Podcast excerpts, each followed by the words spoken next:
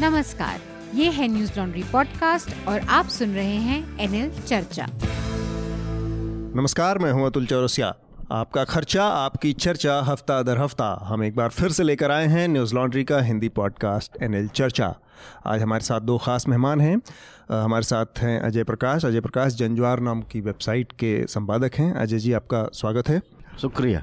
और इसके साथ हमारे साथ न्यूज़ लॉन्ड्री के हमारे कॉर्मिस्ट आनंद वर्धन हैं। आनंद जी आपका भी स्वागत। नमस्कार इस हफ़्ते की चर्चा शुरू करने से पहले हम एक बार अपने श्रोताओं से जो विषय हैं उनके बारे में बता दें। मुजफ्फ़रपुर, बिहार के मुजफ्फ़रपुर ज़िले में इंसेफ्लाइटिस से का एक प्रकोप देखने को मिला है इस हफ़्ते और उसमें करीब अब तक खबर जो आई है उसके मुताबिक एक सौ उनतालीस बच्चों की मौत हुई है इस बुखार से और करीब 500 के आसपास बच्चे अभी भी इस बीमारी से पीड़ित बताए जा रहे हैं। इसको लेकर काफ़ी विवाद चल रहा है। मीडिया में भी, मीडिया की रिपोर्ट की तरीक़ों पर और भी तमाम इशूज़ पर काफ़ी बातें चल रही हैं। सरकार की कार्रवाई को लेकर भी काफ़ी विवाद हो रहे हैं। हम इस पर बात करेंगे और साथ में इस हफ़्ते जो हमारी नई संसद चुनकर आई है और उसमें जो नए सांसद चुनकर आए हैं उनका शपथ ग्रहण समारोह हुआ और वो शपथ ग्रहण समारोह कई मामलों में अब ऐतिहासिक या वो जगह पा सकता है, इतिहास में दर्ज हो सकता है। जिस तरह की घटनाएँ हुई, जिस तरह के धार्मिक नारे लगे पूरे शपथ ग्रहण के दौरान उस पर भी हम बातचीत करेंगे। इसके अलावा पूरे देश में बंगाल से शुरू हुई डॉक्टरों की जो हड़ताल थी, अब ख़त्म हो गई है, उस पर भी बातचीत करेंगे। और दिल्ली की एक घटना पिछले हफ़्ते काफ़ी बड़े विवाद का कारण बनी, जो कि मुखर्जी नगर जो थाना है, वहाँ के पुलिसकर्मियों और एक ऑटो ड्राइवर के बीच हुई लड़ाई से जुड़ी है। और उसमें, उस वीडियो से जुड़े कई सारे अलग वीडियो, कई तरह की कहानियाँ देखने सुनने को मिली। उस पर भी बात करेंगे। इसके अलावा एनडीटीवी और सेबी को, जो कि सेबी ने, उनके जो मालिक हैं, प्रणय रॉय और राधिका रॉय एनडीटीवी के, उनको बैन कर दिया था प्रमोटर्स को। तो उस पर भी हम बातचीत करेंगे। उसमें अब एनडीटीवी ने लीगल नोटिस भेजा है और सेबी को स्टे लगा दिया है कोर्ट ने। तो इसमें कई सारे पहलू हैं इस विवाद के। उस पर भी हम कोशिश करेंगे कि थोड़ी सी बातचीत की जाए। इसके अलावा नई लोकसभा में नए स्पीकर चुने गए हैं जो कि कोटा राजस्थान के एमपी हैं ओम बिरला। नए हमारे लोकसभा के स्पीकर होंगे। उनके बारे में भी थोड़ी सी बात करेंगे। और एक और अनजान से चेहरे अधीर रंजन चौधरी हैं, जो कि कांग्रेस पार्टी के लोकसभा में अब नेता होंगे अगले पाँच सालों तक। और एक और छोटी सी घटना हुई है, जिस पर मेरे ख्याल से हमें थोड़ी सी बात करनी चाहिए, वो हैं J P Nadda, Bharatiya Janata party के कार्यकारी अध्यक्ष होंगे अगले कुछ समय तक। अमित शाह ही अध्यक्ष बने रहेंगे, लेकिन उनके सानिध्य में काम करेंगे। तो हम इन तमाम विषयों पर बात करेंगे। सबसे पहले मुजफ्फरनगर की जो सॉरी मुजफ्फरपुर की जो घटना है बिहार के ज़िले की इंसेफ्लाइटिस की, आनंद ने उस पर एक आज लेख भी लिखा है, एक कि किस तरह से वहाँ पर घटना बार बार 2012 या उससे पहले से इंसेफ्लाइटिस की तमाम घटनाएँ बार बार होती रही हैं। इस बार जिस तरह से मीडिया ने कवरेज किया है जाके नेशनल मीडिया ने और उसके कवरेज की शैली को लेकर तो एक विवाद हो ही रहा है, लेकिन सरकार की जो अक्षमता साबित सामने आई है और जिस, जिसमें इंसेफ्लाइटिस को लेकर एक बात कही जाती है कि इसका कोई परफेक्ट अभी कोई दवा या कोई इलाज नहीं उपलब्ध है, साफ़ सफ़ाई और इससे बचाव और जो प्रिकॉशनरी मेजर्स हैं, वही उसमें सबसे बड़ा अहम रोल अदा करते हैं इससे बचाव में। और ये माना जा रहा है कि चुनावी जो पूरी प्रक्रिया रही इस साल लोकसभा चुनाव हुए, इस पूरे चक्कर में जो जो वहाँ का प्रशासनिक अमला था और जो स्वास्थ्य विभाग था, वो इन तमाम चीज़ों में ऐसा उलझा रहा और उसकी वजह से जो जागरूकता कार्यक्रम हर साल चलाया जाता था, वो नहीं करा, किया गया इस बार। और उसके नतीजे में इस बार इतने बड़ी संख्या में बच्चों की मौत देखने को मिल रही है। तो आनंद, आपका क्या अपना आकलन है कि एक और बयान वहाँ पर आया कि ये जो बच्चों की मौतें हुई हैं वो लीची खाने की वजह से भी हो रही हैं, क्योंकि मुजफ्फरपुर का इलाका पूरा जो लीची के बगानों के लिए भी मशहूर है।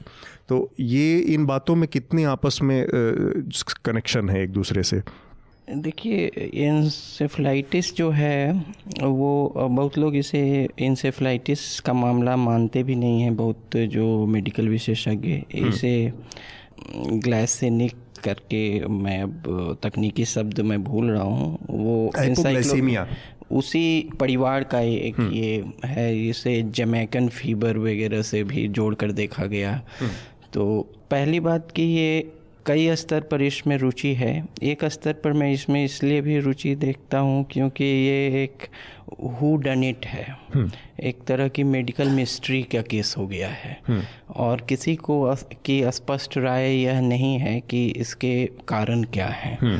तो लीची पर एक ऐसी है कि उसमें एक कुछ तत्व ऐसा पाया जाता है जो लो ब्लड शुगर का लेवल जिन लोगों में है हम्म। खासकर बच्चों में है और कुपोषित हैं जो कुपोषित हैं और कुछ खाकर सोए नहीं हैं और सुबह सुबह ये बागवानी से जो गुच्छों में तोड़ा जाता है लीची वो चार बजे सुबह तक जो है लोग तोड़ते हैं उसके बाद सो जाते हैं अगर अगर रात भर जो है कोई बच्चा नहीं कुछ खाया है और सुबह सुबह सिर्फ़ लीची खाता है तो उसमें इसका प्रभाव ज़्यादा होता है हम्म। तो ये खाली पेट रहने और और उसमें भी ये कुपोषित और किसी भी जो है अच्छे पोष ढंग से पोषण वाले बच्चे में ये नहीं पाया गया तो और इस तरह की कई चीज़ें हैं जो कि जटिल चीज़ें हैं जिन पर हम्म। मेरा बोलना अच्छा ठीक नहीं होगा क्योंकि मैं विशेषज्ञ हाँ। नहीं हूँ लेकिन एक मेरे ख्याल से इसमें राष्ट्रीय रुचि एक तो जो त्रासदी है उसको तो लेकर है हम्म। लेकिन एक मेडिकल मिस्ट्री को भी लेकर है हम्म। कि इसकी वजह क्या है। जो पहली बार जब ये 2012 में भयावक रूह से हम्म। आया तो उस समय मौतें अभी से ज़्यादा हुई थी। उस समय जो स्वास्थ्य सचिव थे बिहार सरकार के उन्होंने एक सौ छप्पन बताया था। जब आधिकारिक स्वीकृति ही एक सौ छप्पन की थी तो वो ज़्यादा हो सकता है। दूसरी बात है कि अभी ये मुजफ्फरपुर और समस्तीपुर हाजीपुर और बेगूसराय तक सीमित है चार पाँच जिलों में हाँ। उस समय जो है काफ़ी और था वो और कई जिलों में फैल गया था यहाँ तक कि कुछ मगध क्षेत्र के गया और राजधानी पटना के उस ज़िले में तक भी आ गया था और शिवहर वगैरह हम्म। और सीतामढ़ी तो उस समय ज़्यादा भयावह स्थिति थी लेकिन उस समय की मीडिया ने पता नहीं क्यों उस समय की राष्ट्रीय मीडिया इसको बहुत लेट ली मतलब 31 मई 2012 को पहला केस जो है स्थानीय मीडिया में आया हम्म। और एक दो मई तक एक दो जून तक करीब पचास सौ मौतें हो चुकी थी लेकिन पहली बार जो है दिल्ली से जो अखबार निकलते हैं उसमें पहली बार 18 जून हम्म। को इंडियन एक्सप्रेस में इसको रजिस्टर किया गया कि ऐसा कुछ हो रहा है और जो दिल्ली से हिंदी अखबार निकलते हैं उसमें पहली बार ये 8 जून को आया हम्म। इस बार लेकिन ये एक अच्छा बदलाव है हम्म। ये अब अब तो तुरंत रिएक्शन कर रहे हैं तो प्रचुरता प्रचुरता की समस्या है हम्म। कि कुछ ज़्यादा ही ज़्यादा ही कवरेज हो रही है अब वो क्वालिटेटिव टर्म्स में है या या क्वांटिटेटिव टर्म्स में है ये हम्म। बहस का मुद्दा हो सकता है लेकिन है लेकिन प्रचुर और ये एक यह इस तरह की सम, प्रचुरता की समस्या अच्छी समस्या है हम्म। तो ये लेकिन उस समय जो मीडिया कर और ऐसा नहीं है उस समय जो पटना स्थित जो संवाददाता जो राष्ट्रीय अखबार के थे वो नीतीश नीतीश ने मोदी पर हमला किया ये सब खबरें चल रही थी। ऐसा हाँ। नहीं है कि बिहार की खबरें जो है नहीं, नहीं थी अखबारों में तो लेकिन क्या वजह रही? मीडिया इतना चूक क्यों गया पिछली बार? कुछ ऐसे मुझे समझ समझ नहीं आ रहा है एक हम्म। कि क्यों ऐसा ये एक मीडिया समाज शास्त्र या मीडिया नैरेटिव के विद्यार्थियों के लिए अच्छा शोध का विषय है कि ऐसा क्यों हुआ? आ, हम आगे थोड़ा सा इस इसी विषय को बढ़ाते हैं। आ, जो स्थिति आज मुजफ्फरपुर में हम लोग देख रहे हैं अजय हम्म। उत्तर प्रदेश में एक पूरी बेल्ट है गोरखपुर कुशीनगर देवरिया और उस पूरे इलाके में मिला के।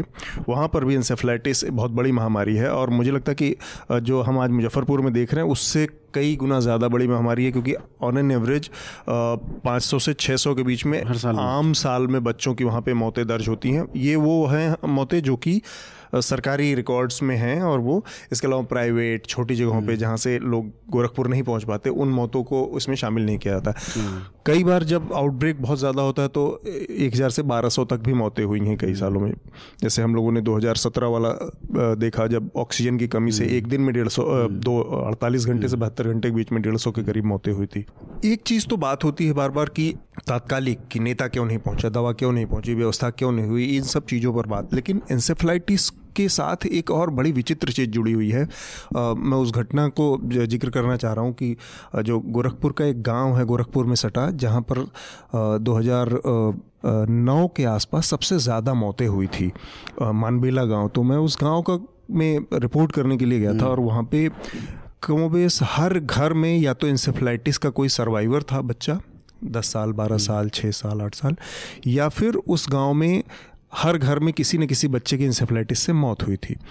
जिसकी मौत हुई, वो तो एक घटना हुई। इंसेफ्लाइटिस का जो दूसरा जो बच्चे बच जाते हैं, उनके ऊपर उनका बहुत विकृत असर रहता है पूरे जीवन।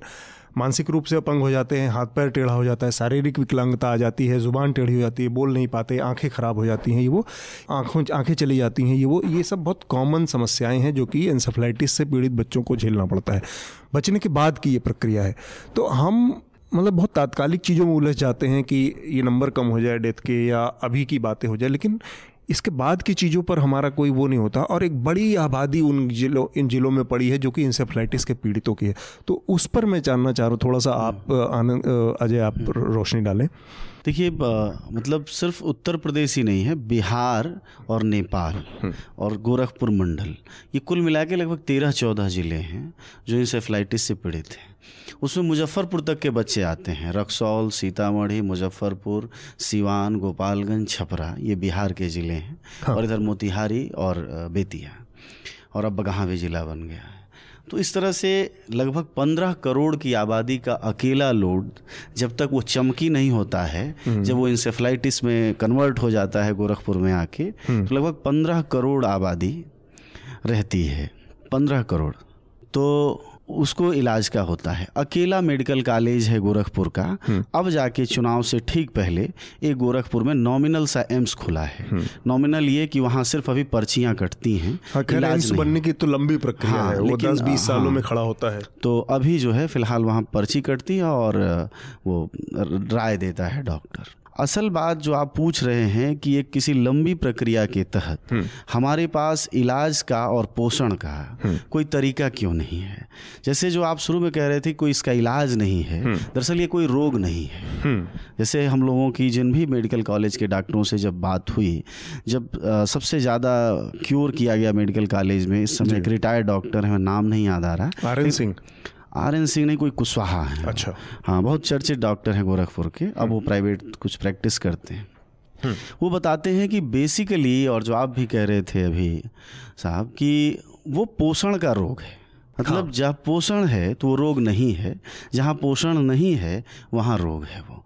जैसे जिन भी जिलों का हम नाम जानते हैं पूर्वी उत्तर प्रदेश और बिहार और नेपाल ये सब उत्तर प्रदेश के सर्वाधिक गरीब जिलों में से एक ज़िले हैं।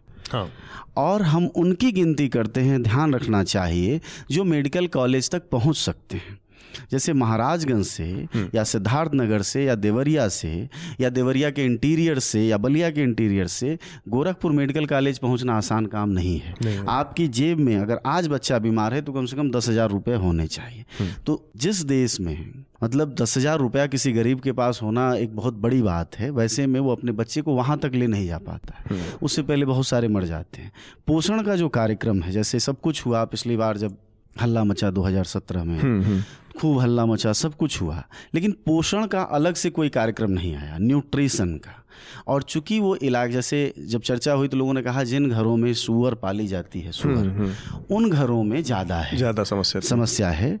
तो अब ये वहाँ लीची को इन्होंने ट्रांसफ़र कर दिया वहाँ सुअर को कर देते हैं। हम्म। लेकिन वो एक बात स्वीकार नहीं करते और जो कि करनी चाहिए और हम्म। वही असल कारण है कि भोजन का अभाव है। हम्म। जो भी बच्चे मज़बूत हैं शरीर से उनके यहाँ ये रोग नहीं है।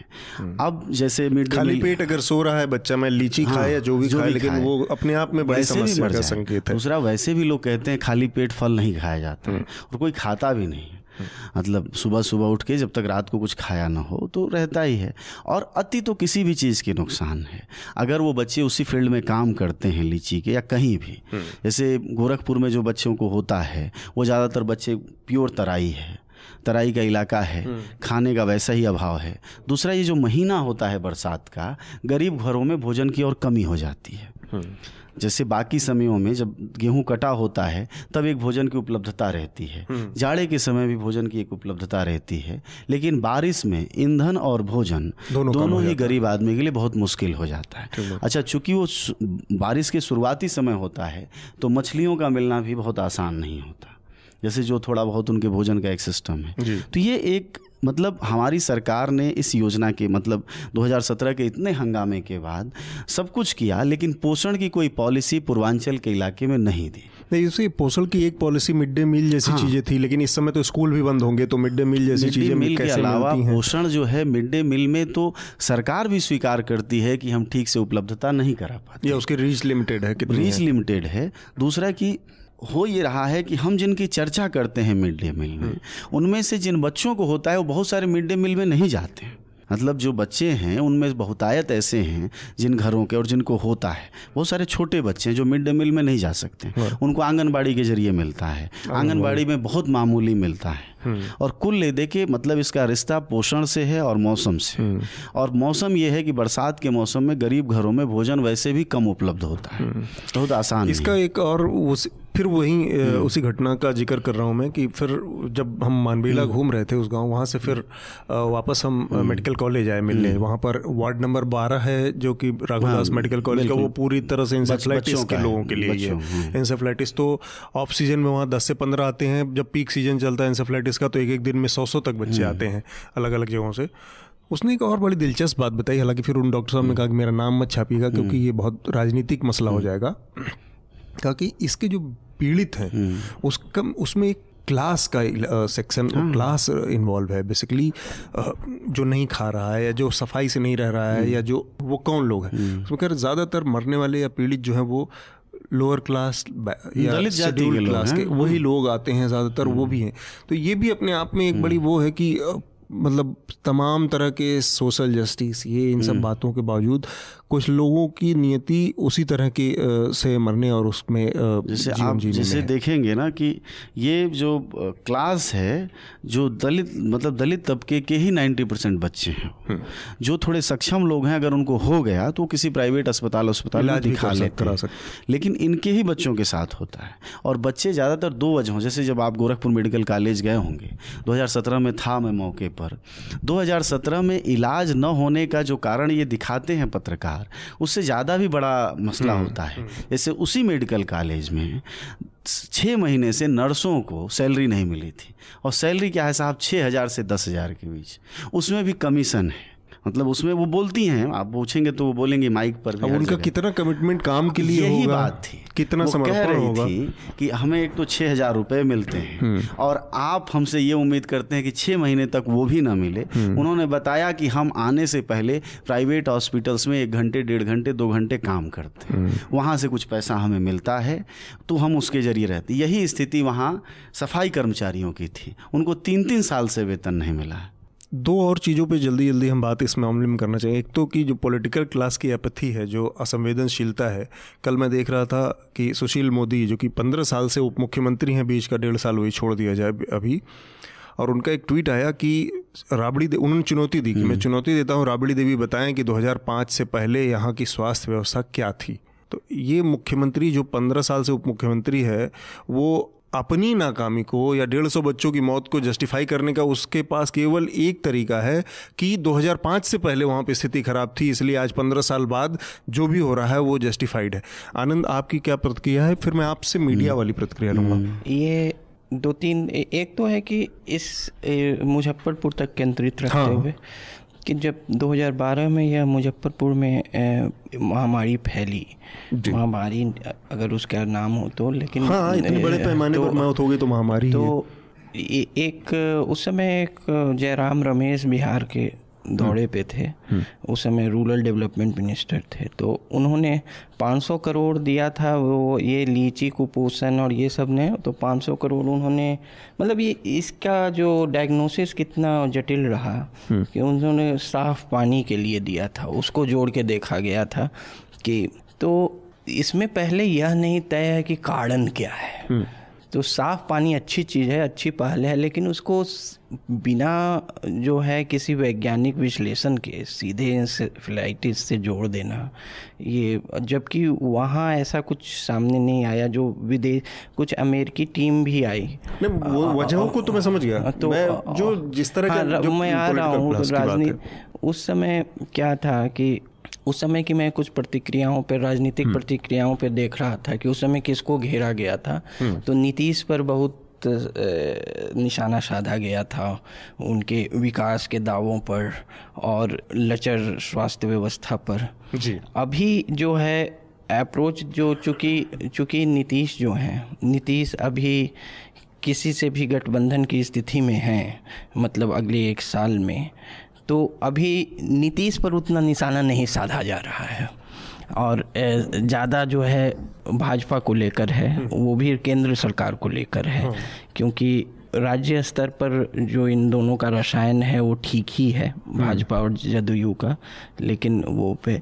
तो एक बदलाव वो है। दूसरी है कि हाँ सुशील कुमार मोदी अब उस समय जो गवर्नेंस का अब इतना न्यूनतम स्तर पे पहुँच गया था कि हम्म। ये लोग कुछ भी करेंगे तो उससे थोड़ा सा अधिक ही दिखता है। हम्म। अब थोड़ा भी रोड बना दिए थोड़ा भी कुछ कर दिए तो लगता है कि उससे बेहतर है। हम्म। तो वो न्यूनतम स्तर कोई मापदंड नहीं हो सकता है कि समकालीन जो राज प्रशासनिक व्यवस्था के मूल्यांकन का। वो कोई मापदंड नहीं है। तो उससे तो आगे जाना होगा ये तो है।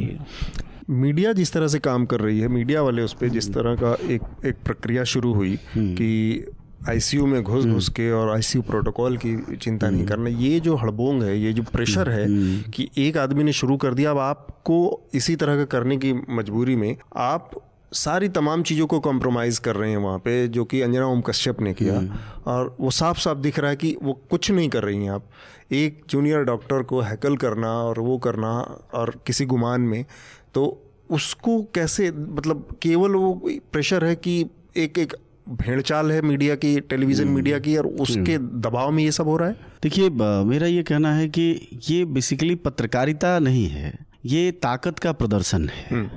मतलब मीडिया की जो ताकत है उसका एक प्रदर्शन है।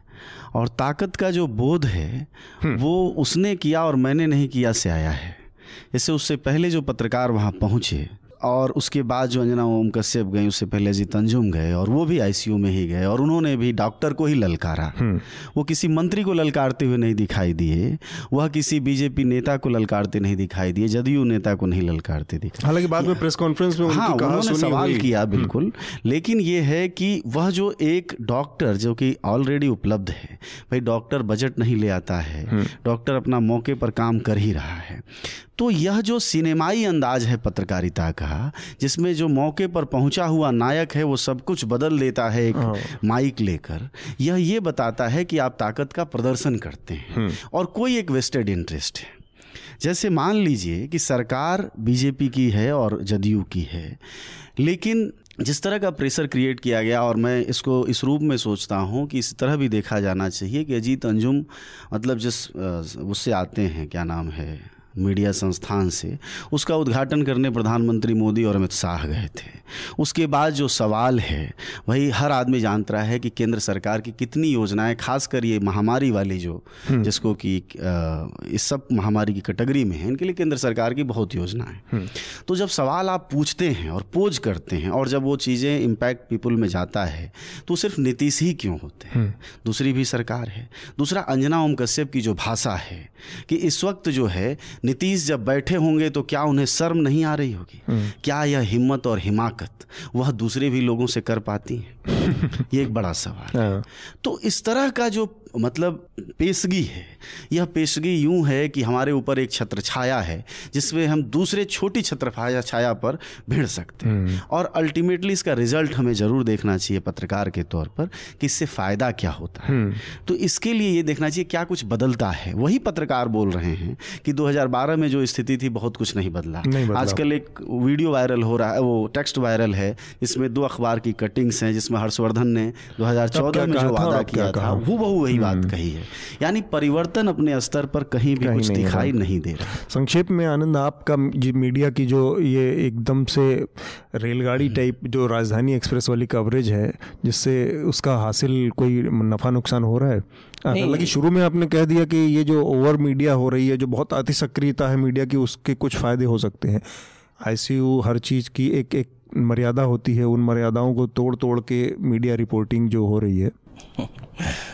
हाँ एक तो ये है कि एक जैसा इन्होंने कहा कि वो शक्ति प्रदर्शन का भी एक मंच बन गया है। हम्म। दूसरा है कि लोग जो है एक डेवलपमेंट स्टोरी अपने प्रोफ़ाइल में रखना चाहते हैं कि पत्रकार। हाँ हम्म, कि दिखाने के लिए। पब्लिक हेल्थ मैं बहुत जन जन सरोकारी पत्रकार पब्लिक हेल्थ पर मैंने ये काम किया बहुत सक्रिय था।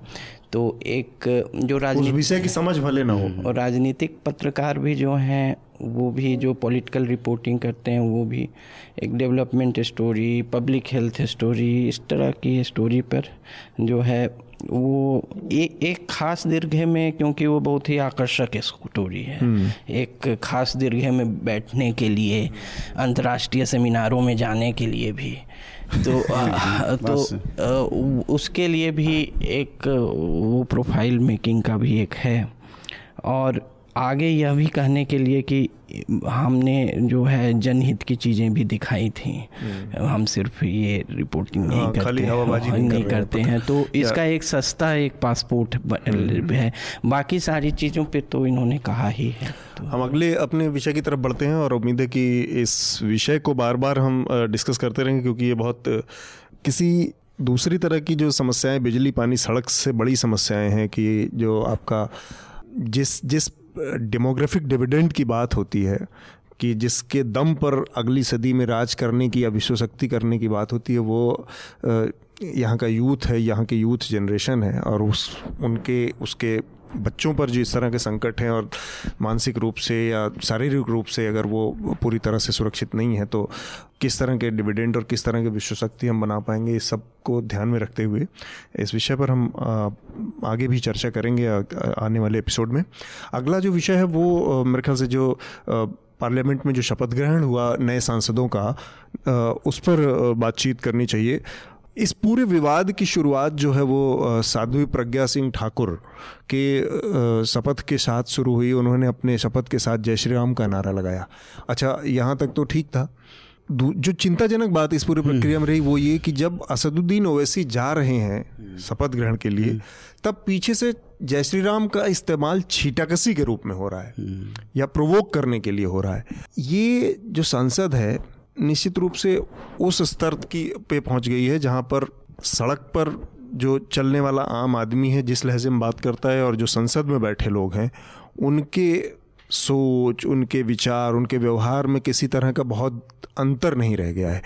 ऐसा दिखा, इसके बाद एक बार वो कहते हैं ना कि एक बार आप आपके किसी के हाथ में हथियार पकड़ा देने भर की देरी है, फिर आप ये नहीं तय करते कि वो हथियार चलाएगा कैसे।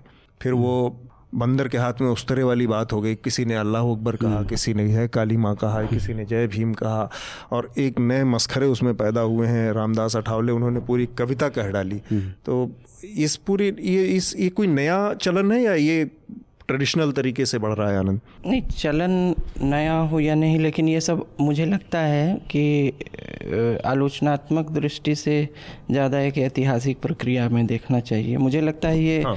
अवसंभावी था यह भारत में कभी ना कभी होना था अच्छा क्योंकि जो यहाँ जो संवैधानिक देशभक्ति थोपी गई हाँ। और उसके साथ जो आधुनिकरण थोपा गया वो ऊपर से आ रहा था हम्म। वो एक अभिजात्य वर्ग का, का आधुनिकरण था लेकिन आइडेंटिटी पॉलिटिक्स जो है भारत जो है बिलीवर्स का देश है हाँ।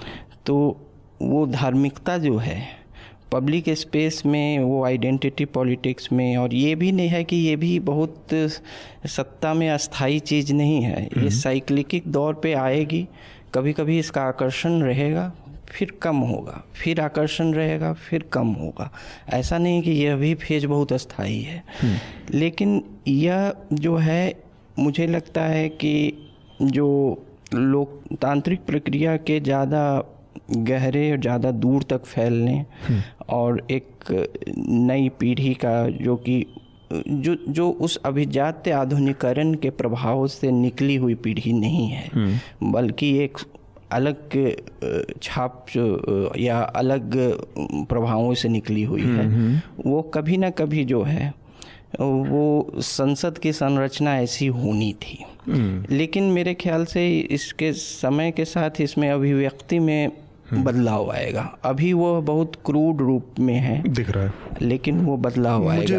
इस मतलब मैं दो तीन चीज़ें हैं लेकिन पहले मैं आनंद या अब अजय का भी इसमें राय जानना चाहता हूँ कि ये जिस तरह से संसद में नारेबाजी हो रही है उसको आप कैसे देखते हैं? देखिए मुझे वो संसद से सड़क वाली बात ज़्यादा समझ में आ रही है कि हुआ यूँ कि जो हमारी भावना थी ऑलरेडी जैसे एक होता है कि भाई डेमोक्रेसी का एक तरीका है एक होता है कि हमारा अपना पंथों का तरीका है तो जो आरएसएस एक संरचना बनाती है देश का हम्म। जिसमें वो अपने संविधान अपने मूल्य अपनी मान्यताएँ और अपने संस्कार की बात करती है वैसी स्थिति अब देखने को मिली है हम्म। यानी चौराहों पर जैसे आप चिढ़ाते थे हम्म। हुटिंग करते थे गम्बलिंग करते थे वैसी आप अब संसद के भीतर भी कर सकते हैं। हम्म। यानी हमारा प्रतिनिधि जो अब तक संघ की शाखाओं में था पार्कों में था स्कूलों और कॉलेजों में था उसकी पहुँच जो है अब संसद तक हो चुकी है। अन्यथा उसी जगह पर इस देश में संविधान सबसे ऊपर है। संविधान का जयकार किसी ने नहीं किया हम्म। जय हिंद भी नहीं बोला भारत माता की भी जय नहीं किया उन्होंने वंदे मातरम किया और जय श्री राम किया। वो ये बता रहे हैं कि हम आ चुके हैं। लेकिन संविधान हमारा बहुलतावादी है देश हमारा बहुलतावादी है तो इसलिए अगर संसद का कल्चर चौराहों के कल्चर के जैसा हो जाएगा तो आप उसका रिफ्लेक्शन तो कह सकते हैं कि उसी का है हम्म। जो जीत है मैं फिर कहूँगा ये भी शक्ति का प्रदर्शन है हम्म। और राजनीति चूँकि शक्ति का विज्ञान है अंततः शक्ति का विज्ञान है मेरी मान्यता है। तो इसलिए वो शक्ति का ही प्रदर्शन है और वो हम्म। बता रहे हैं कि हम आ चुके हैं हम्म। और हम अब वो करेंगे जो करना चाहते हैं। इसके अलावा और कुछ तो नहीं है कम से मुझे एक बस हम्म। जो चीज़ लगी लग रही वो और हम लोग थोड़ा सा बात भी कर रहे थे। ये असल में पूरा सत्तर अस्सी सालों में जो जिस संवैधानिक मूल्य की बात करते रहे या संविधान में जिन चीज़ों की बात कही गई आनंद का ये कहना कि ये इसको ऐतिहासिक दृष्टि से देखना चाहिए और ये एक, एक निरंतर चलने वाली प्रक्रिया है जो आएगी जाएगी जैसे फ़ैशन आता है सत्तर का फ़ैशन आएगा नब्बे में फिर चला जाएगा ऐसे फ़ैशन की तरह बदलने वाली चीज़ है साइक्लिक चीज़ है कि हम्म। आती रहेगी बढ़ जाएगा कम हो जाएगा इसकी मात्रा हम्म। मुझे लगता है संविधान केवल इसलिए नहीं बना था कि उसमें आज उसके मूल्य कुछ और हो जाएँगे, परसों उसमें धर्म घुस जाएगा और उसके बाद फिर धर्म को ये कह दिया जाएगा कि धर्म, राज्य का कोई धर्म नहीं है। राज्य का कोई धर्म नहीं, असल में भारत जैसे व्यवस्था को, आप ठीक कह रहे हैं कि ये एक भावनाओं और धार्मिक श्रद्धाओं वाला देश था, लेकिन जब ये चौवन तरह की धार्मिक श्रद्धाओं का देश था, तब उसको एकजुट करने के लिए कुछ न कुछ किसी न किसी तरह के एक एक कॉमन ऐसे लाइट पोस्ट की ज़रूरत थी ना, जिसके इर्द गिर्द सारी चीज़ें बनी रह सके, जो सबको इतना भरोसा दे सके। तो संविधान तो उस तरह की चीज़ है जो कि सबको एक जैसा भरोसा देने वाली चीज़ हो, जिसमें उतने वही, वो सारी बातें हों, वो सेकुलरिज्म का कॉन्सेप्ट था। उस समय के उपलब्ध तमाम धारणाओं में वो शायद सबसे स्वीकार्य धारणा थी। दूसरी बात ये कि जो फेलियर मुझे लगता है वो ये है कि वहाँ से लेके यहाँ तक आपने संसद में संविधान को ऊपर रखा और जब जनता के बीच में गए तो आप सब अपनी सुविधा के हिसाब से कहीं पे आपने भगवाधारी को बगल में खड़ा करके जय श्री राम करवा लिया, कहीं पे आपने बगल में मौलाना बुखारी को खड़ा करके अल्लाह अकबर करवा लिया तो पब्लिक के बीच में आप एकदम अपोजिट व्यवहार करते रहे। संसद में आप के मूल्य कुछ दूसरे थे जो संविधान से चल रहे थे। वो चीज़ जो वहाँ से बह के ऊपर से और जनता के बीच में जानी थी। ये जनता को लोकतांत्रिक बनाना था जनता को सेकुलर बनाना था जनता को फ्रेटर्निटी। और फ्रीडम की बातें और लिबर्टी की बातें सिखानी थी उस संविधान के लिए जो टीचिंग थी वो आपने कभी नहीं की। आपने उसका शॉर्टकट ढूंढा। उसका नतीजा है कि आज चीज़ें रिवर्स डायरेक्शन में जा रही हैं। मुझे लगता है कि ये साइक्लिक नहीं है ये यू टर्न जैसी चीज़ है। यू टर्न ऐसा है कि देखिए कि कॉन्स्टिट्यूशनल पेट्रियोटिज्म जो हैवर मास ने कहा वो लेकिन बहुत सारी आइडेंटिटी पॉलिटिक्स या राष्ट्रीय राज्य की अवधारणा में ये नहीं बताता आपको कि वह राष्ट्र राज्य की सीमा तक यहाँ यहाँ क्यों ख़त्म हो जाना चाहिए। वो उसकी अवधारणा नहीं बताता आइडेंटिटी की अवधारणा नहीं बताता। तो वो क्लैश हमेशा रहेगा। दूसरी बात है कि जो कंजर्वेटिज्म है, जो आइडेंटिटी पॉलिटिक्स है, जैसे कि, जैसे भारत, हिंदी भाषा में हम उसका अनुवाद करते हैं तो उसके लिए शब्द हमारे पास हैं अपोजिशनल जैसे अनुरागवादी, रूढ़ीवादी जो कि रिग्रेसिव हुआ, उसके लिए शब्द जो है संरक्षणवादी भी हो सकता था, जैसे सॉयल कंजर्वेशन संरक्षण। तो जो आम आदमी है उसके कुछ मूल्य के साथ जो रह रहा है वो राजनीतिक प्रक्रिया में कभी ना कभी उसकी अभिव्यक्ति आएगी हम्म। या नहीं भी आएगी तो जैसा आप बता रहे हैं कि लोग जाके उसे उस उस आइडेंटिटी से अगर वोट बैंक बन सकता है तो बनाएँगे हम्म। तो मैं इसमें न इस पक्ष में नहीं हूँ मैं कह रहा हूँ कि यह धाराएँ जो है भारत में यह भी रहेगा जो आपकी धारणा है भारत में यह भी रहेगा। हम्म। यह चलेगा। कभी कभी कभी कभी इसका आकर्षण बढ़ेगा कभी कभी इसका आकर्षण बढ़ेगा। हम्म। ये। अजय आपकी इस पर कोई टिप्पणी संक्षिप्त फिर हम अगले विषय पर जाएँगे। चलिए मेरा ये कहना है कि मतलब मैं ज़्यादा ये ठीक मानता हूँ कि हमारे यहाँ जो संवैधानिक प्रक्रिया ज़मीन तक जानी चाहिए थी वह जातियों में धर्मों की प्रक्रिया में गई। संविधान की याद नेताओं को सिर्फ़ चुनाव के वक्त आती थी या किसी खास तरह के जातिगत या सामाजिक मसलों के। लेकिन हमारे जीवन में जैसे हमारे किसी भी राजनीतिक पार्टी ने ये नहीं कहा कि देश का धर्मशास्त्र संविधान है हम्म। और जातियों और धर्मों का धर्मशास्त्र अलग अलग हाँ। है। सबके धर्मशास्त्र ही संविधान रहे। और जो आज है जैसे मुस्लिम हो तो उसका सबसे बड़ा धर्मशास्त्र जो है और संविधान भी उसके अपने धर्म हैं या कुरान है और हिंदुओं के लिए भी अपना जो कुछ भी उपलब्ध है सब रामायण गीता महाभारत। सब कुछ है। किसी की संविधान के प्रति श्रद्धा और उसकी स्कूलिंग नीचे तक जाना मतलब जनता के बीच नहीं गई और हुआ यही कि यह जो प्रक्रिया अस्सी से चली वह अस्सी से बाद में ये हुआ कि निम्न मध्य वर्ग और मध्य वर्ग के लोग इतना मज़बूत हुए कि उन्होंने अपने लोगों को जो उनको ज्ञान था जो बुद्धि थी उसके हिसाब से उन्होंने अपने लोगों को शिक्षित दीक्षित किया और जो राजनीति आज दिखाई दे रही है यह एक तरह की विरोध की भी राजनीति है लेकिन यह हम्म। पुनरुत्थानवाद है। मतलब यह पीछे ले गई देश को लेकिन यह एक तरह की प्रतिक्रिया भी है हम्म। कि जो आपने हेजमनी कायम की हुई थी उच्च उसकी प्रतिक्रिया कुलीन कुलीनता की जैसे पहचान क्या है मोदी जी की? चाय वाला। इससे बड़ी उनकी कोई पहचान नहीं। और वही उनको प्रधानमंत्री तक ले जाता है। यानी हम जो नीचे से अपने को जोड़ते हैं हम्म। वो हालाँकि इसको आगे जाके प्रगतिशील राज्य के रूप में होना चाहिए था। हम्म। आधुनिक राज्य के रूप में होना चाहिए था और बेहतर होता। लेकिन हम अपनी पुरानी और पुनरुत्थानवादी मान्यताओं के साथ इस वक्त संसद में हैं। जी। और हम ऐसी बातें कर रहे हैं। जी। चलिए हम अपने अगले विषय की तरफ़ बढ़ते हैं जो कि मुखर्जी नगर में जो घटना हुई उससे जुड़ी है। एक वीडियो आया जिसमें दिख रहा है कि एक सरदार जी अपनी जो कटार है उसको बुरी तरह से भाज रहे हैं पुलिस वालों को और फिर पुलिस वाले उनको काबू में कहकर उनको बुरी तरह से पीट रहे हैं। तो इसको लेकर एक तो बहुत सारे कन्फ्यूज़न क्रिएट हो गए पहले कि किसी का कहना था कि पुलिस ने उगाही कर रही थी, इस वजह से पीटा गया, इसके बाद, इसकी वजह से लड़ाई शुरू हुई। किसी का कहना था कि सरदार जी, ये वो। खैर, हमने एक पूरी ग्राउंड रिपोर्ट की इस पर और उसमें तमाम चीज़ें निकल के आई, मसलन ये कि जो सरदार जी की जो भूमिका थी वो और पुलिस की पुलिस की भूमिका पर हम लोगों ने पिछले हफ़्ते काफ़ी बातचीत की कि जो पुलिस की पूरी ट्रेनिंग है और वो है, वो किस तरह की है कि उनको डील ही करने का जो बेसिक तरीका है, वो केवल और केवल ताकत और उसके ज़रिए सिखाया जाता है। और यहाँ पर जो उसकी अक्षमता साबित हुई वो ये कि एक आदमी को भी कायदे से हैंडल कर पाने की काबिलियत पुलिस के अंदर हमारे नहीं। है। सरदार जी के बारे में दो तीन चीज़ें पता चली मसलन कि थोड़ा सा गर्म मिजाज आदमी है और उस पहले भी उनके खिलाफ कई सारे मामले दर्ज हो चुके हैं। मैं इसके छोटे से पहलू पर हम लोग संक्षेप में टिप्पणी लेके और फिर हम इस विषय में, क्योंकि पुलिस और उस सबकी भूमिका पर बात हो चुकी है, कृपाण का इस्तेमाल और जो राइट है, दिया गया है, उसके पड़ा हुआ है, उसके इस्तेमाल को आप कैसे देखते हैं? मतलब ये बगल में पड़ा हुआ कोई भी एक ईट भी आदमी का हथियार हो सकता है तो अगर उसको इस्तेमाल करने की सलाहियत समझ नहीं है तो धार्मिक उसमें दी गई आज़ादी भी खतरे में डाल सकती है आपको? नहीं नहीं वो तो है ही। 1980 में के दशक में मुझे याद है जब अलगाववादी शक्तियाँ पंजाब में प्रबल हम्म। थीं उस समय इस तरह के के वक्तव्य भी आए थे। संसद में लेके किसी अकाली दल के सांसद ने कहा था कि जब हिंदू जो हैं जिनों पहन के संसद जा सकते हैं तो हम किरपान पहन के क्यों नहीं जा सकते? हम्म। तो इस तरह के हालाँकि जनेऊ और किरपाड़ का कोई संबंध नहीं लेकिन है। उन्होंने कहा भाई एक ही चीज़ कह सकते हैं कि जनेऊ से आप किसी का गला घोट सकते हैं। अरे मुझसे भी कुछ नहीं है। मरेगा नहीं आदमी ऐसा कोई जनेऊ नहीं होता है। जनेऊ होता है कोई रस्सी वो थोड़े नहीं होता है। पगहा। लेकिन उन्होंने कहा था तो एक मतलब यही है मतलब कि अब वही आ जाएगा कि धार्मिक फ्रांस में स्कार्फ्स को लेके धार्मिक स्वतंत्रता और पब्लिक स्पेस सिक्योरिटी को लेके कि ट्रेड ऑफ़ क्या हो?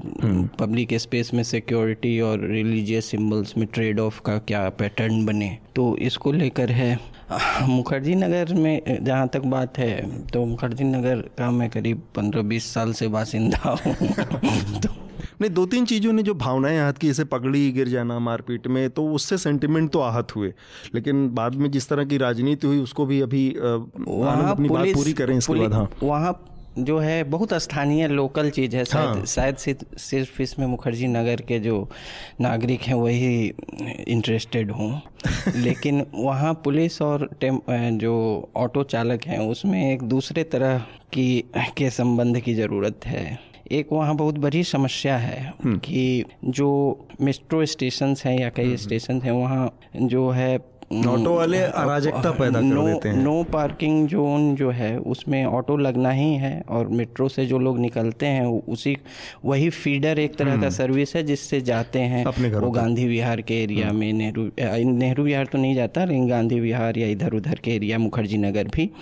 लेकिन उसमें पुलिस की जो व्यवस्था है उसमें है कि वो आकस्मिक दो दो तीन महीने पे एक बार जागती है और एक दिन सारे को खाली करवा देती है। तो उससे जो मेट्रो वगैरह से पैसेंजर्स निकलते हैं उनको उसमें उनमें जो है त्राही त्राही मच जाता है कि अब जाए कहाँ से।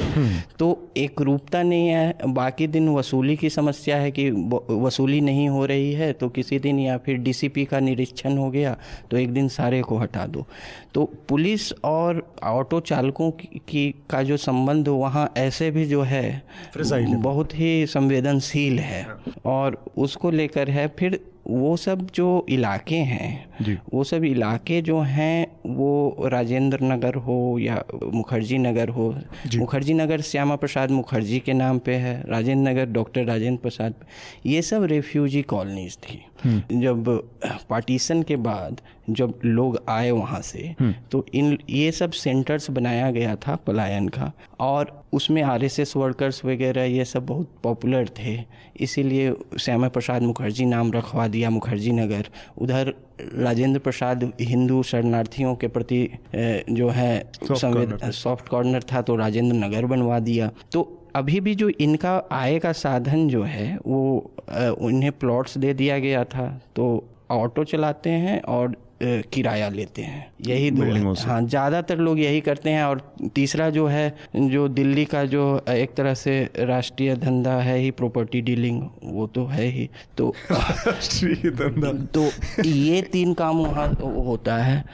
तो वहाँ जो है आक्रामकता इस तरह की है मतलब लेकिन अब अब पुलिस और ऑटो चालक ऐसे भी संवेदनशील संबंध है वहाँ। जो कृपाण से इस्तेमाल को लेकर बहस हुई और जो पुलिस की जो मतलब यहाँ पे बात साफ़ कर दीजिए पुलिस की जो प्रतिक्रिया थी कहीं से भी जायज़ नहीं है। मतलब जिस तरह से हिंसक तरीके से लाठियाँ बरसाई जा रही हैं पुलिस किसी भी के मामले में वो तो अपने आप में बहुत ही मतलब चिंता का विषय है कि पुलिस कहीं पे भी जहाँ पर लोगों को निपटना होता है या जहाँ पे रियल सिचुएशन पैदा होती है या तो वो मुँह से ठाए ठाए करके गोली चलाती है नहीं तो फिर इस तरह से पीट के बेहाल कर देती है। तो उसके लिहाज से देखा जाए दूसरा जो आनंद से सवाल था वो जो धार्मिक जो प्रतीक हैं उन प्रतीकों के इस्तेमाल के कितने खतरे हैं वो दिखा कि एक आदमी कटार लेके ऐसे घूमने लगे तो सारी व्यवस्था को वो अच्छा बाद में राजनीतिक जो नेता थे उन्होंने उसको जस्टिफाई करने की कोशिश की कि ये तो यही इसीलिए गया है कि अन्याय से लड़ने के लिए है। तो अगर उसको इस तरह से राजनीतिक या वो टोन दे दिया जाएगा तो फिर कल को किसी भी चीज़ को अन्याय से जोड़ के और एक पूरी सिस्टम को वो चुनौती देने की स्थिति पैदा हो सकती है। देखिए, मतलब ये थोड़ा अलार्मिस्ट है लेकिन फिर भी इस मामले में धार्मिक प्रतीक का बहुत बेजा इस्तेमाल देखिए सरकार जो है वो जैसे छेड़ती किसको है उसके हिसाब से तय होता है। जैसे ज़ाहिर तौर पर किसी और कम्युनिटी को ये अधिकार नहीं है जो हथियार रख ले। जैसे हम मान लीजिए नहीं है सिख तो हमारी भी खतरा तो हमको भी है तो हमको भी चाकुओं को रखने का अधिकार नहीं है। रख मिल जाए तो क्या बुराई है? तो लेकिन ये है कि इस चीज़ को आरएसएस निपटाएगी उसके एजेंडे में है। जैसे ये मुद्दा उठ गया है और संयोग से ये अच्छा उठा है। अभी आरएसएस मुसलमानों को निपटाने में लगी है। तो अल्पसंख्यकों को बारी बारी से जैसा कि आरएसएस की अपनी मान्यताएँ हैं कि अल्पसंख्यकों को हिंदू बनाना है। तो अभी मुसलमानों को हिंदू बनाने में वो लगे हैं, लेकिन एक प्रक्रिया में उसको निपटाएँगे। उनके लिए बहुत बड़ा सवाल है। आरएसएस की बैठकों में ये चिंता का विषय है कि इनके पास कृपाण है। और वो उसको एजेंडे में लेंगे लेकिन अभी नहीं छेड़ेंगे क्योंकि बहुत रोटी बेटी का रिश्ता है आर एस एस और अभी बड़ी चुनौतियाँ सामने बड़ी चुनौतियाँ हैं और देश में बहुत सारा आतंकवाद है और ये वो है। लेकिन ये है कि असली चीज़ कि इसका ज़ाहिर तौर पर समर्थन नहीं किया जा सकता है लेकिन यह एक सुधार है और दोनों चीज़ें हैं। पुलिस की संवेदी होना भी है मतलब उसका सेंसिटिव होना भी है और धार्मिक सुधार भी है ये। तो धार्मिक सुधार होना चाहिए और वो इसका एक हिस्सा है कि जैसे आप बुरका पर तमाम सवाल करते हैं तलाक से लेकर तलाक से लेकर अन्य चीज़ों पर सवाल करते हैं। तो ज़ाहिर तौर पर एक ऐसे देश में जहाँ पुलिस है ही आपकी रक्षा के लिए समाज है भी क्योंकि अगर इसको बुनियाद बना दिया जाए जैसे वो ब्राह्मणों में जनेऊ का ज़िक्र आया तो ब्राह्मण कहते हैं ना कुछ जैसे कि बड़ी इससे ना श्रेष्ठता होता है और इससे ज्ञान आता है और पता नहीं और दो चार और लक्षण बताते हैं। तो जैसे लोग कहते हैं दूसरे जो विरोधी हैं जनेऊ के कि भाई तो सबको पहना दो सबको ज्ञान आना चाहिए। तो वैसे ही अगर आत्मरक्षा कृपाण से होती तो हम सबकी भी आत्मरक्षा होनी चाहिए अकेले सरदार जी लोगों की क्यों होना? तो ठीक बात है। हाँ। अपने आखिरी विषय की तरफ़ बढ़ते दोनों दो चीज़ें हैं संसद से जुड़ी हुई तो उस पर दोनों पर हम बात करें। एक तो ओम बिरला जो कि कोटा से सांसद चुने गए भारतीय जनता पार्टी के वो अब हमारी सत्रहवीं लोकसभा के नए लोकसभा अध्यक्ष होंगे। और साथ में अधीर रंजन चौधरी को कांग्रेस पार्टी ने बनाया है अपनी पार्टी का कांग्रेस जो संसदीय दल है उसका नेता बनाया है। तो दूसरी बार सांसद हैं ओम बिरला। और पिछली जो हमारी लोकसभा स्पीकर थी सुमित्रा महाजन उससे पहले जो सोमनाथ चटर्जी थे या मीरा कुमार थी, उनके मुकाबले देखा जाए तो काफ़ी मतलब अनुभव के लिहाज से भी थोड़ा सा कम कद है और संसदीय जो जो जिस चीज़ की ज़रूरत पड़ती है, जितनी फ्लोर मैनेजमेंट से लेके लोगों के ऊपर एक एक सर्वाधिकार होता है कि खड़े हो गए सोमनाथ चटर्जी या आठ बार की सांसद थी सुमित्रा महाजन तो उसका एक दूसरा सम्मान का भाव आता है। तो वो कितनी बड़ी चुनौती एक नए सांसद मतलब ओम बिरला जैसे लोगों के सामने है? शायद मतलब विगत कुछ वर्षों में इसका एक समानांतर बाल योगी में देखा जा सकता है। एक जो दुर्घटना में हाँ हाँ आंध्रा के जो लीडर थे। वो कम अनुभव वाले थे। उनके अलावा और कोई उदाहरण इस तरह का नहीं देखता है। जी। तो मुझे कई अटकलें लगाई जा रही थी कि शायद मेनका गांधी को बना बनाकर जाए, हाँ। वहाँ एकोमोडेट किया जाए उनको या कुछ। लेकिन मेरे ख्याल से भाजपा जो है अब जो है एक टाइम्स ऑफ़ इंडिया की पद्धति पर है कि उसे सुपरस्टार जर्नलिस्ट नहीं चाहिए। उसे ऐसे संपादक नहीं चाहिए हाँ, उसे उसे जर्नलिस्ट ऐसा भी नहीं चाहिए जो टेलीविज़न पे दिखे। ये नहीं कि ये ये एडिटर हैं और पैनल डिस्कशंस में बैठे है। हुए हैं वो। तो जो है एक जो काम को संपन्न कराने हाँ, वाले ए- लोग चाहिए। हाँ बस एफिशिएंट संगठन की तरह से चलिए। उसमें जो है स्टार सिर्फ़ एक दो होंगे। वो वो बस ज़्यादा stars के लिए space नहीं है। स्पेस नहीं है सामान्य ढंग से जो है और राष्ट्रपति के लिए भी इन्होंने जो है बहुत बड़े हस्ती का नामांकन नहीं किया। ठीक बात है। और इसी तरह से वो इस तरह से एक तो सरप्राइज़ का एलिमेंट लेकिन सरप्राइज़ के एलिमेंट से किसी पार्टी को क्या, क्या फ़ायदा? लेकिन वो है कि सामान्यता बनाए रखो मतलब कि ज़्यादा जो है विशेष चीज़ों में मत जाओ ये अजय आपको क्या लगता है ये जो ओम बिरला के चयन पर आपकी क्या प्रतिक्रिया है? देखिए मैं भी कमोबेश इनकी बात को ठीक मानता हूँ और मेरा ये मानना है कि ये इसलिए किया है कि उनको टोकन ही हर जगह पसंद है। मतलब कोई भी स्थापित चेहरा नहीं चाहिए। जैसे आठ बार की सांसद जब सुमित्रा महाजन थी तो अपने मन की बात उनको आसानी से कन्वे करना मुश्किल होता था। क्योंकि वो भी सांसद हैं उम्रदराज भी हैं मोदी को बढ़ते देखा है बनते देखा है तो उसका एक असर था, असर था, और वो जब लोकसभा अध्यक्ष हो गई तो थोड़ा और असर बढ़ गया। तो हूबहू अपनी बात को कन्वे कर पाना मोदी के लिए या मोदी के अन्य लोगों के लिए उतना आसान नहीं था जो चाहते थे। ओम बिरला जैसे लोग हैं जैसे आप एकाएक मुख्यमंत्री आपने योगी आदित्यनाथ को बना दिया एकाएक अध्यक्ष दिल्ली का मनोज चौधरी मनोज तिवारी को बना दिया तो उसी सिलसिले का हिस्सा है कि कोई भी ऐसा आदमी नहीं चाहिए जिसका अपना कोई कद हो। कद अगर बनाएँगे तो हम ही बनाएँगे निर्माता हम ही। हैं। ये बड़ी दिलचस्प बात है ये जो बात निकल के आ रही कि उनको बहुत बड़े बड़े स्टार या बड़े चेहरे नहीं चाहिए वो दो चार लोग हैं वही ये सब मैनेज कर लेंगे बाकी लोग उसमें बहुत इफिशियंट डिलीवरी बॉय जैसे होंगे या जो काम को संपादित कर सकें। ये चीज़ असल में कांग्रेस का कैरेक्टर रही है। और अधीर रंजन चौधरी उसका एक बार फिर से उदाहरण है। अधीर रंजन चौधरी जबकि ये माना जा रहा था कि कांग्रेस बहुत संकट के दौर से गुजर रही है और उसको जो नेता की ज़रूरत है लोकसभा में जो कि बहुत महत्वपूर्ण पद है। एक बार आप लीडर जो नेता बन जाता है पार्टी का और कांग्रेस जैसी पार्टी का मुख्य विपक्षी पार्टी है जो कि ठीक है उसको एलओपी का दर्जा नहीं होगा लेकिन फिर भी उसकी जो समितियों से लेके और सरकार से जो इंटरेक्शन है और तमाम जो मामलों में इंटरेक्शन है उसमें उसकी भूमिका बहुत बड़ी होती है। तो ये माना जाता है कि शशि थरूर जैसा कोई आदमी होगा जो थोड़ा बहुत अच्छा एक चीज़ है कि भाषा के लेवल पे भी एक पॉलिटिक्स होती है और हिंदी भाषी का होना बहुत मायने रखता है। अधीर रंजन चौधरी उससे भी नहीं आते हैं। ये गांधी परिवार की जो अपनी पूरी शैली है काम करने की उसका क्लासिक उदाहरण है कि एक ऐसा आदमी जो किसी भी तरह से परिवार के लिए चुनौती ना बन सके भविष्य में और जिस तरह की बातें कही जाए जिस तरह के निर्देश हों उस पर अमल कर सके वही चीज़ यहाँ पर भी रिफ्लेक्ट हो रही है। ये मोदी जी की तो शैली पिछले चार पाँच सालों में डेवलप हुई है लेकिन ये असल में कॉपी जहाँ से हुई है वो उसका उदाहरण अधीर रंजन चौधरी को नेता कांग्रेस दल का बनाया जाना है। आपकी छोटी सी प्रतिक्रिया और फिर अजय और फिर हम आज की चर्चा को समाप्त करेंगे। वही है आपने जो कहा कि ए, कोई ए, खासकर अभी के समय में कोई समानांतर रेखा ऐसी नहीं खड़ी हो जाए जो कि चुनौती दे। हाँ सत जो कि मतलब शक्ति का एक वैकल्पिक केंद्र बन सके या उसमें तो ऐसा कोई और ये, ये भी जो मल्लिकार्जुन खड़गे भी थे तो हिंदी भाषी वो भी नहीं थे। हाँ। वो भी हिंदी नहीं बोल पाते ये भी नहीं। एक चीज़ तो है कि लाइबिलिटी नहीं है उनके साथ कोई मतलब करप्शन की या वो जैसे शशि थरूर जैसे लोग साथ के, एक केस है पत्नी की डेथ का मामला है तो वो सब चीज़ें उनको संकट में डाल सकती हैं पार्टी को। तो ये तो है ही कि लो प्रोफ़ाइल लोगों को आगे बढ़ाना। हाँ। अजय? देखिए मतलब उनका यह जो फैसला है वो तो चल ही रहा है लेकिन उन्होंने गलत फैसला ये लिया है कि एक अहिंदी आदमी को लिया हाँ, मतलब बहुत हाँ। एफिशिएंट कम्युनिकेटर नहीं होने से बड़ा भाई दिक्कत होती है। खड़गे साहब को बहुत समस्या होती थी कम्युनिकेट करने में। और इनको भी होगी। ये स्त्रीलिंग का पुलिंग पुलिंग का स्त्रीलिंग तो करेंगे ही बाकी भी कुछ करेंगे। और मेरा ये कहना है कि आपका मुकाबला विपक्ष में किसी ऐसे भाजपा नेता से नहीं है जो कि महाराष्ट्र से आ रहा है।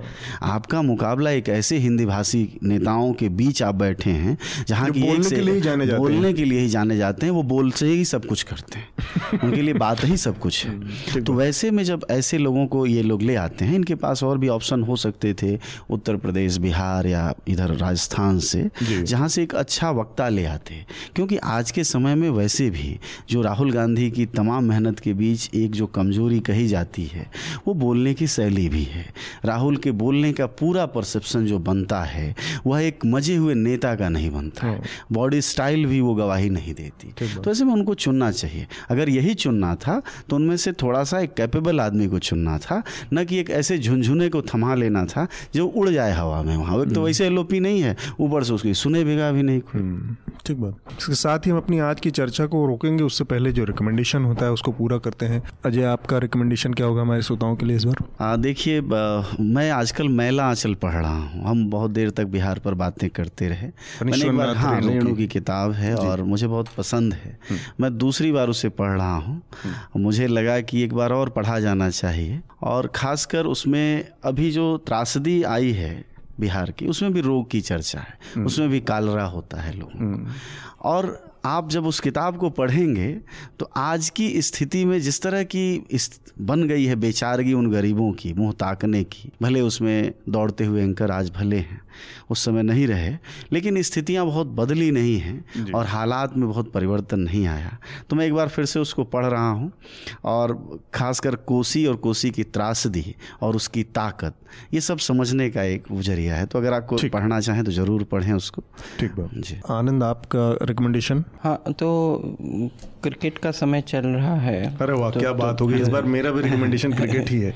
तो मैं दो पुस्तकें खासकर भारतीय क्रिकेट इतिहास को लेकर है। एक प्रशांत किदाम्बरी जो कि इतिहासकार हैं ब्रिटेन में बसे हुए। उन्होंने किताब लिखी है क्रिकेट कंट्री तो 1911 में जो पहली भारतीय क्रिकेट टीम बनकर इंग्लैंड गई थी खेलने टेस्ट क्रिकेट खेलने नहीं वो 1932 में हम्म। लेकिन जो पहली टीम गई थी ब्रिटिश इंडिया हाँ, के और उस पर लिखा है उन्होंने समाज शास्त्र के दृष्टि से इतिहास के दृष्टि से और कई भी चीज़ों की दृष्टि से वो। और लगभग उससे मिलती जुलती किताबें मिहिर बोस जो कि पत्रकार हैं वो भी ब्रिटेन में हम्म, से ही हैं भारत मूर्ति मूल के। उन्होंने किताब लिखी है इंडियन क्रिकेट नाइन वेव्स।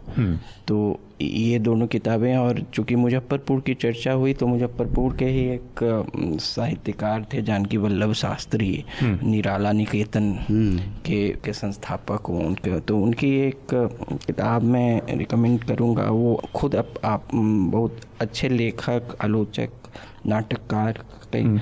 बहुमुखी प्रतिभा के धनी थे तो बाल लता उनकी बाल लता बाल लता ठीक है। विश्व कप चल रहा है और अभी भारत पाकिस्तान का मैच पूरा हुआ है। तो लोग कहते हैं मतलब हम लोगों ने भी चूँकि नब्बे के दशक की शुरुआत या अस्सी के दशक के अंत से क्रिकेट को देखना समझना शुरू किया तो ऐसा महसूस होता है कि जिस तरह की लड़ाई और जिस तरह का वो स्पर्धा होती थी नब्बे के अंत तक, या आप कहें कि 2005-6 तक धीरे धीरे पाकिस्तानी टीम लगातार कमज़ोर से कमज़ोर होती गई। और जो जिस तरह की कांटे की लड़ाइयाँ होती थी वो लड़ाइयों का स्तर भी नीचे गिर गया। मतलब भारतीय टीम में कहूँ फिर भी अभी बड़े बड़े सितारे और एक यूनिट के तौर पर परफॉर्मेंस करने वाली टीम बनी रही लेकिन पिछले दस सालों में पाकिस्तानी टीम के बारे में ऐसा नहीं कहा जा सकता कि एक यूनिट के तौर पर जो परफॉर्मेंस करने वाली है जो जो स्ट्रीट फाइटर वाली जो एक, छवि थी पाकिस्तानी टीम में वो भी नहीं बची। 2015 में शान आगा ने एक बहुत बड़ा आर्टिकल लिखा था द डॉन में पाकिस्तान के the evolution of Pakistan cricket करके तो बेसिकली उसमें कई सारी चीज़ों को, कई सारे फैक्टर्स को लेते हुए कि पाकिस्तानी क्रिकेट का जो डिक्लाइन है उसको मतलब खोजने की कोशिश की गई है, उसके कई सारे तारों को खोजने की कोशिश की है।